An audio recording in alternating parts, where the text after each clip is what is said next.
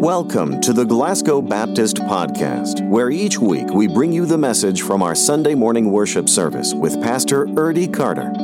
We want to help you apply biblical truth to your daily life. Well, let me make this public announcement just so everybody knows. Uh, men, do you know what tomorrow is? It's Valentine's Day, okay? Just so now you don't have an excuse. I just want you to know. Now, you may be in the same shape I am in. Uh, this past weekend, uh, Pam and I have been with the Kentucky Baptist Convention. They do a thing called the Shepherding the Shepherd, something they do every year. We've, we've been attending for a number of years. It's just an opportunity for a pastor and his wife to come, be refreshed, renewed. They pour into you, that kind of thing. Uh, they, they, they do a lot for us. And so um, we went. And I check into the hotel. And I said, uh, You got a reservation from Erdy Carter? She said, Oh, yes, Mr. Carter, we have, we have your reservation right here. There's, there's two reservations under your name. Is it Erdy and Pam or Erdy and Melissa? to which Pam is standing there. She steps up to the plate and says, Excuse me? She says, It's Erdy and Pam. Yes, this is Pam. Put Melissa on the other end of the hotel, please. I said, I said, are there two Erdy Carters uh, with a KBC? Yes. Erdy and Pam and Erdy and Melissa. Put Melissa on the other end of the hotel, okay? So Pam all weekend has been, we, we've laughed with the KBC folks because they made a mistake someplace, obviously. And so, um, so Pam has laughed with them. If she finds Melissa, it's going down. And I, and I learned there was multiple gift, there were gift boxes coming to your room of, of candy and things. And so I asked if I got two. I mean, that was, that's my thought process in that. I mean, anyhow. So, well, if you have your Bibles, go with me to Galatians chapter 6. Men, I hope you do make sure you take care of your Valentines. Galatians 6, we're going to wrap up Paul's letter here. And as, as we do, we're going to talk about a life lived in Christ. Now, some of you in this room remember the 80s well, right? And uh, it's interesting as we look back on fashion, we see fashion trends. We see, we see uh, trends in the 60s coming back to play now. We see all sorts of things. So I thought it was fun. Let's, let's look at some trends in the 80s. And, and if you feel comfortable to acknowledge this was you, you can just throw your hand up. Big hair or mullets? Listen, I had a mullet, you know, I had it going on. Spandex was a popular thing in the in the 80s. Ripped knees. I, I, remember my grandparents could not understand why you would buy jeans that already had holes in them. Uh, leg warmers. Anybody want to admit you wore leg warmer? Yeah, I see those hands in the balcony. Yeah, they were like, yeah, bring them back. Um, hang on, it'll come back in a few years. Um, and then neon colors were all the rage in the in the 80s. Um, uh, you know, you, you got, you know, those jam shorts, you had all those colors and patterns, neon. Uh, let, me, let me share some things in the 90s. Some, some of you don't want to go too far back. Uh, crop tops were in the, the 90s, and you showed that midriff. Um, uh, most of us don't want to see men. It was, that was a women's kind of style there. Uh, grunge style, which just meant for a college student, you didn't have to do your laundry. I mean, you just, you just picked it up and smelled it and said, oh, it's good enough. Platform shoes. Girls got taller in the 90s because they kept getting colorful prints and velvet. Anybody want to admit they had velvet suits? Because suits were, you know, women's suits and velvet was a big deal in the 90s. Well, in the 2000s, we have, we, we, we seen things come back uh, that were big in the, the 60s yoga pants, capris, those types of things.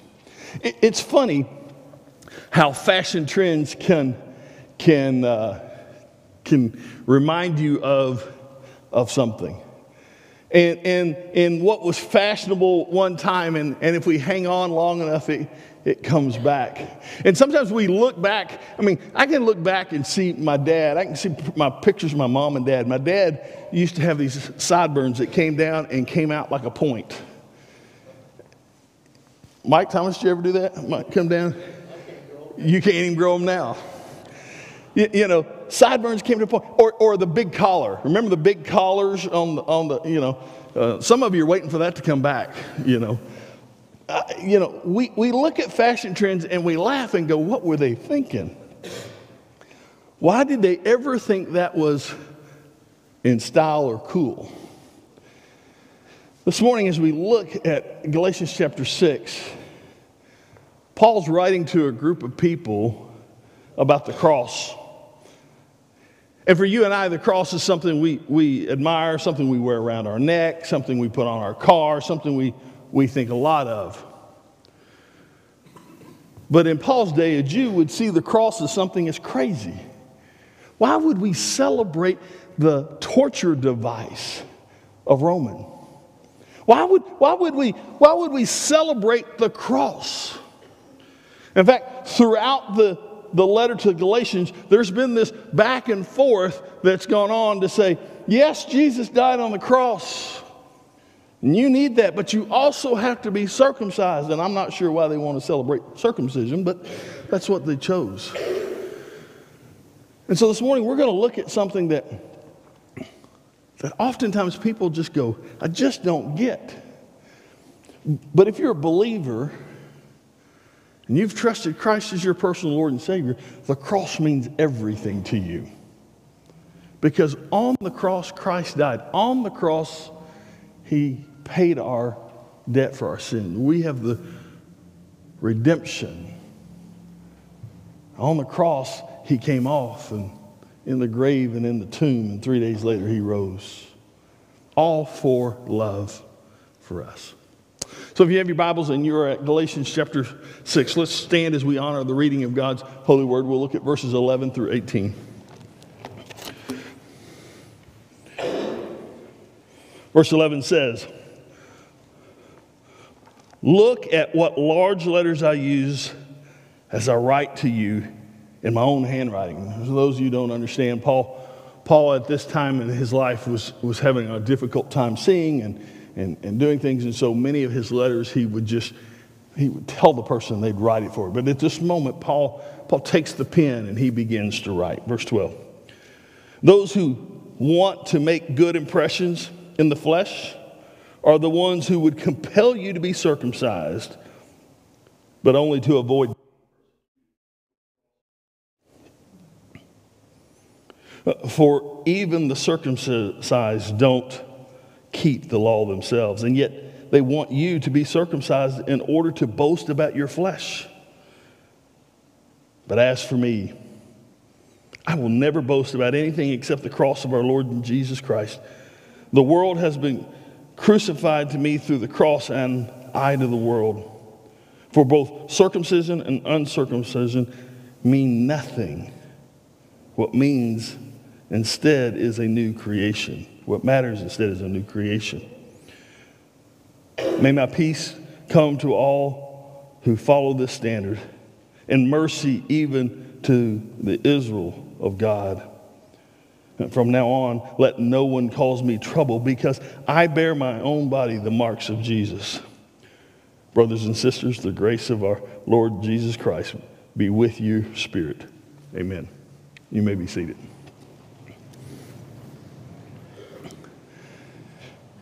Let me share with you the big idea this morning so you catch up. Here's the big idea nothing is as important as Christ working in you, regardless what others may think or suggest. Nothing is as important as Christ working in you, regardless of what others may suggest. The whole letter has been about focus on the gospel, focus on what Christ did on the cross, and leave the rest of it behind. And so, in these closing verses, Paul says, Give me the pen, and I want to finish the letter to remind them what it means to, to live for Christ. And so, this morning, let me share four, four things with you. A life lived in Christ is first this it refuses to try to impress people in external matters. A life lived in Christ refuses to try to impress people in external manners. Paul is at this moment and he is trying to, to, help them understand it's all about the heart. That, that everything they do is a matter of the heart. There's, there's this huge debate going on in the church as to whether or not that is it about what Christ did on the cross in our heart, or is it how we live in our life by being circumcised and by doing certain things? And Paul wants to make it very clear it's all about the heart. In fact, Jesus says this. Remember, Jesus tells us in the Sermon on the Mount, Blessed are the pure in heart. Jesus was always talking about the heart, not, not what you do externally. Now, listen, when the heart is right, everything else falls into place. But the heart doesn't have to be right for you to put on a good impression. You can have a sin filled heart and still look good in the eyes of people. And the Pharisees did that quite often. Look at these verses we find in Matthew's gospel. Jesus says, Woe to you, scribes and Pharisees, hypocrites! You clean the outside of the cup and the dish, but inside they are full of greed and self indulgence. Otherwise, hey, you worry about what looks good on the outside. You don't worry about the inside. You constantly make sure the impression looks good. You have pride. But that pride is nothing. In fact, he even tells us in, in verse uh, 13 why. Paul says, You do it so you can boast in the flesh. You do these things so you can boast, so that there's pride in your life. But, but here's the thing there's insecurity there because the circumcision that you want people to do, it, it doesn't matter.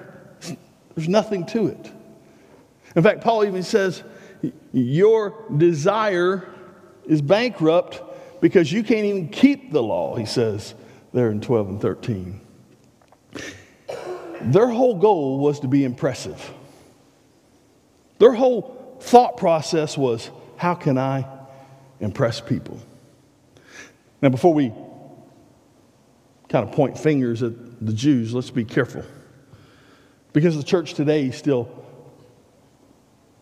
works on impressing people versus having the right heart at times. There are moments when, when our, our actions and our thoughts are more about the impression than it is the matter of the heart of celebrating what God has done in the heart. I was in a meeting this week in which uh, a group we they decided we're going to impress the heart, uh, uh, the applause of man versus the applause of God. And churches have done that for years. Not just our church, not just Baptist churches, all churches. Now, let me give you some examples. Some of you are old enough to remember the Sunday school pen. Uh, Sunday school pen, remember? Yeah, some of you raise your hand. Sunday school, for those of you who didn't know what Sunday school pen was, you, were blessed not to know what that was. But the Sunday school pen was one of these pens that you would get if you had perfect attendance in Sunday school for a year. And what it was, it would start right here at your, at your shirt pocket and you'd pin it on. And every year you got perfect attendance, you'd clip on another one, clip on another one, clip on another one. I was on vacation with my parents as a teenager. But we went to Sunday school so we could get a bulletin so we could come back and get our pen. I know somebody who had pens that went all the way to their belt from their shirt pocket. Look, don't I look pretty? They'd wear them on, on, you know, it would be the Sunday morning we'd get them. Have the wave. You know, Sunday school pens. Uh, give you another one. Maybe you remember this. Um, you used to, on, in Sunday school, you would have an envelope that you check marked things that you did that week. Somebody say this week he, that they loved list and they, they were always excited to check mark that. So you know, it's kind of a chest out kind of moment. Read my Sunday school lesson. I brought a tithe. I invited somebody to church this morning. You would check mark that. Then you'd pass that envelope, and everybody would see that envelope come down. Checkmark system. I give you one that's still here for us as a church. And listen, when you're 200 years old, you got, you got stories, amen? We have, if you know, if you know where it's at, uh, this wall of plaques. And, and on this wall of plaques, we honored those who, who gave a gift. And we put their name on a brass plaque and we put it on, on a wall. My favorite one is if you go, if you know where those are, and I'm not going to tell you where they are, just ask somebody in the pew, they'll tell you. My favorite is curtains given in the pastor's office by. All that's about impressing people. Now, now hear, hear me carefully. Making a plaque, check marking a box on a Sunday school list, wearing the Sunday school pins. When that idea came to play, it was a good idea. It was designed to motivate people's heart in the right direction. What happened is we are sin filled people and we turned it into I need my name on the plaque, so I'll buy the toilet in the, in the bathroom. Now, there's not one on there about the toilets, there are a few about curtains. But, but again, the purpose and the idea behind it was was right. But we turn it into, hey, look at me. Paul writes to the church and says, don't try to impress people with external matters. All this stuff doesn't really matter. It's, it's not what happens out here, it's what's in the heart. It's what your heart says and does. Uh, secondly, we find in this text the, the idea that we need to uh, only boast about Christ and the cross. Only boast about Christ and the cross. Paul says, I, am you know, for me, I'm going to boast about Jesus.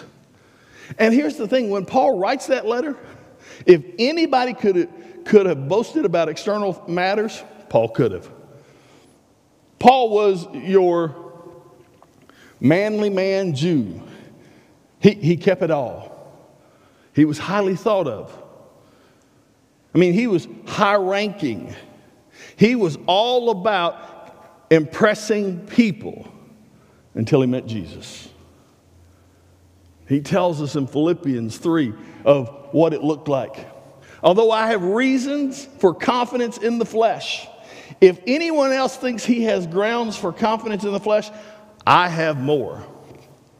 Circumcised on the eighth day of the nation of Israel, of the tribe of Benjamin, a Hebrew born of Hebrews, regarding the law, a Pharisee. Regarding zeal, persecuting the church, regarding the righteousness that is in the law, blameless. Then he goes on.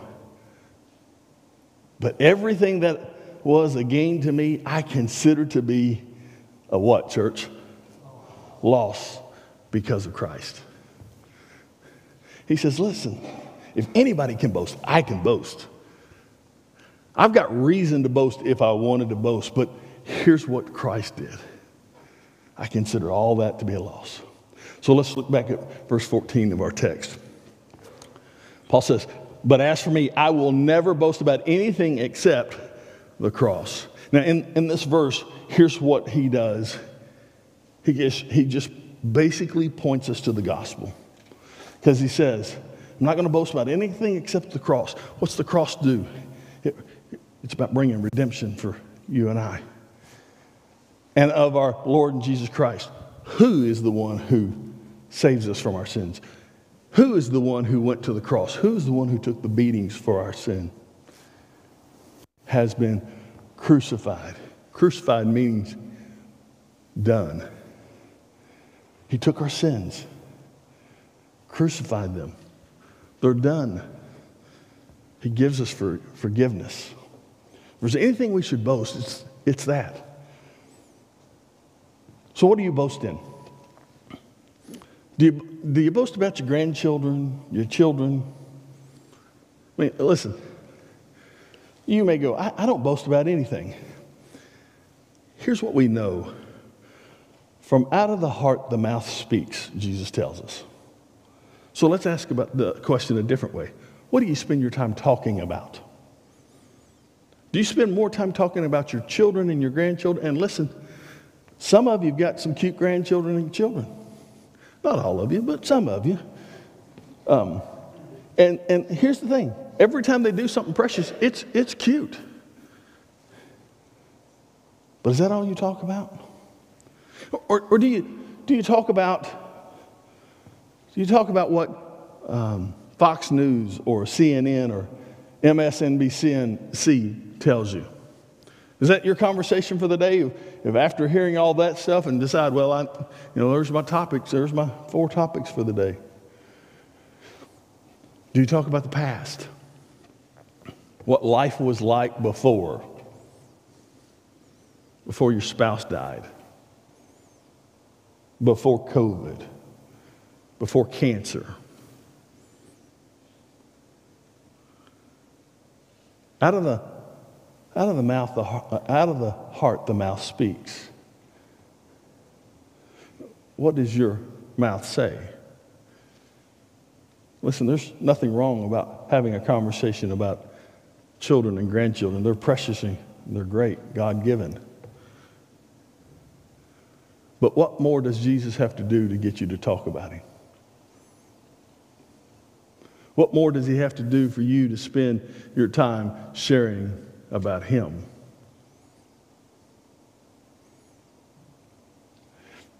If we're going to boast, let's boast in the cross. Because everything else is useless. That third thing we'll see from this text is simply this focus on spiritual things, not earthly things. Spiritual things, not earthly things. The whole conversation Paul's writing is just a back and forth over circumcision.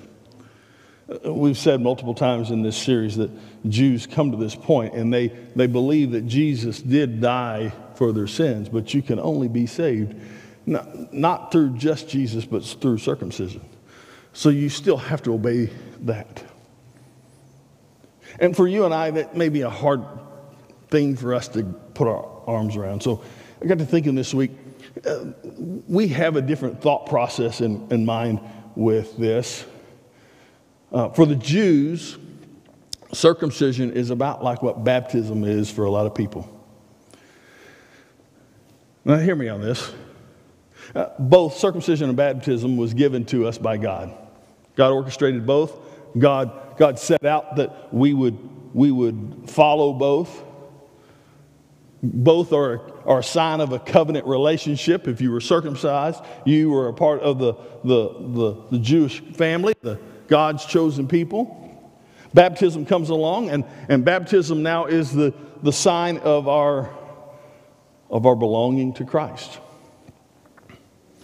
Both, both have their places, both are given by God, but neither one is necessary for salvation. Catch that. Neither one is necessary for salvation. God did not say, if you're not baptized, you're not saved. There's no place in the Bible that says that. And, and for those who like to contradict that thought process, I always go back to the thief on the cross. Well, the thief on the cross couldn't come off and be baptized. Well, that's an exception to the rule. So if your father or mother who doesn't know Christ confesses Christ on their deathbed, they'll still go to hell because they're not baptized. Oh, well, I never thought of it that way. See, Baptism is our outward expression of what God has done on the inside. And, and here, the, the only difference between circumcision and baptism is, is God, through Christ, reminded us that we are to observe two ordinances baptism and the Lord's Supper. Those are the two ordinances we are to observe. Neither ordinance saves us, but we're to remember those two things. And so Baptism is your first act of obedience. But again, it doesn't save you. And so for the Jews, their whole argument was based on if you don't, if you're not circumcised, you're not saved. you can't make it to heaven. And that's just not what Scripture teaches. Nor does Scripture teach that, that you don't make it to heaven if you're not baptized. Now, again, it's an expression of our faith. We, we encourage, we challenge you to do that. But in a few cases, that just doesn't happen. And do I think they're lost and going to hell? No, I don't, because the Bible doesn't tell us that. And so, focus on spiritual things, not earthly things. I've never known a church who split over spiritual things. It's always earthly things.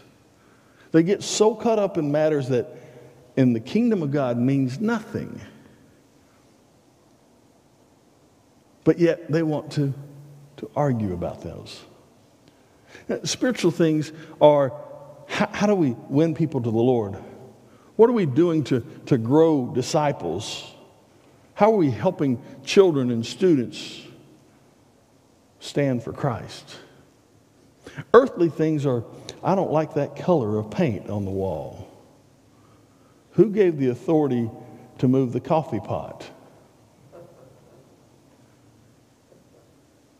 Those are earthly things. Paul closes with one other thought. In verse, the fourth thing I want you to catch is understand the need to bear scars for the gospel.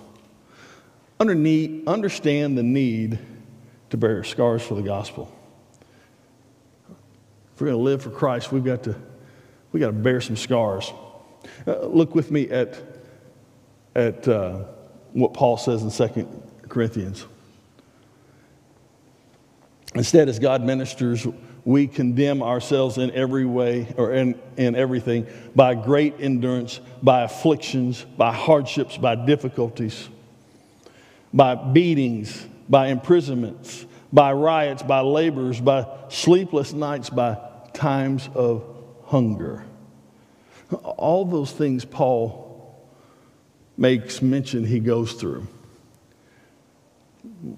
Read the scripture, we know Paul is shipwrecked. We know he's been put in jail. We know, we know he's done a lot and he bears the scars. So look with me one more time. As he says in verse 17, from now on, let no one cause me trouble because I bear on my body the marks of Jesus. The marks of Jesus.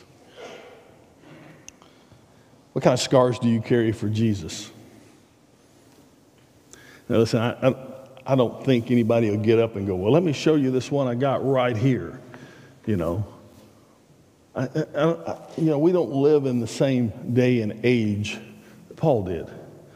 We get beat or flogged for our faith. But we do live in an era that we lose friendships we lose friendships because we just cannot continue down the road with somebody because of the differences. Uh, we, we do live in a world of bullying or, or being picked on because you have a stance that you, you, you know the scripture teaches and you're just not going to give in on that. And yet the world keeps saying, oh, but we've passed that up. We've changed gender identities. We've changed things. We've changed all sorts of stuff. You do bear scars from family members who, who disagree with you theologically to the point that they, they can't even agree to disagree.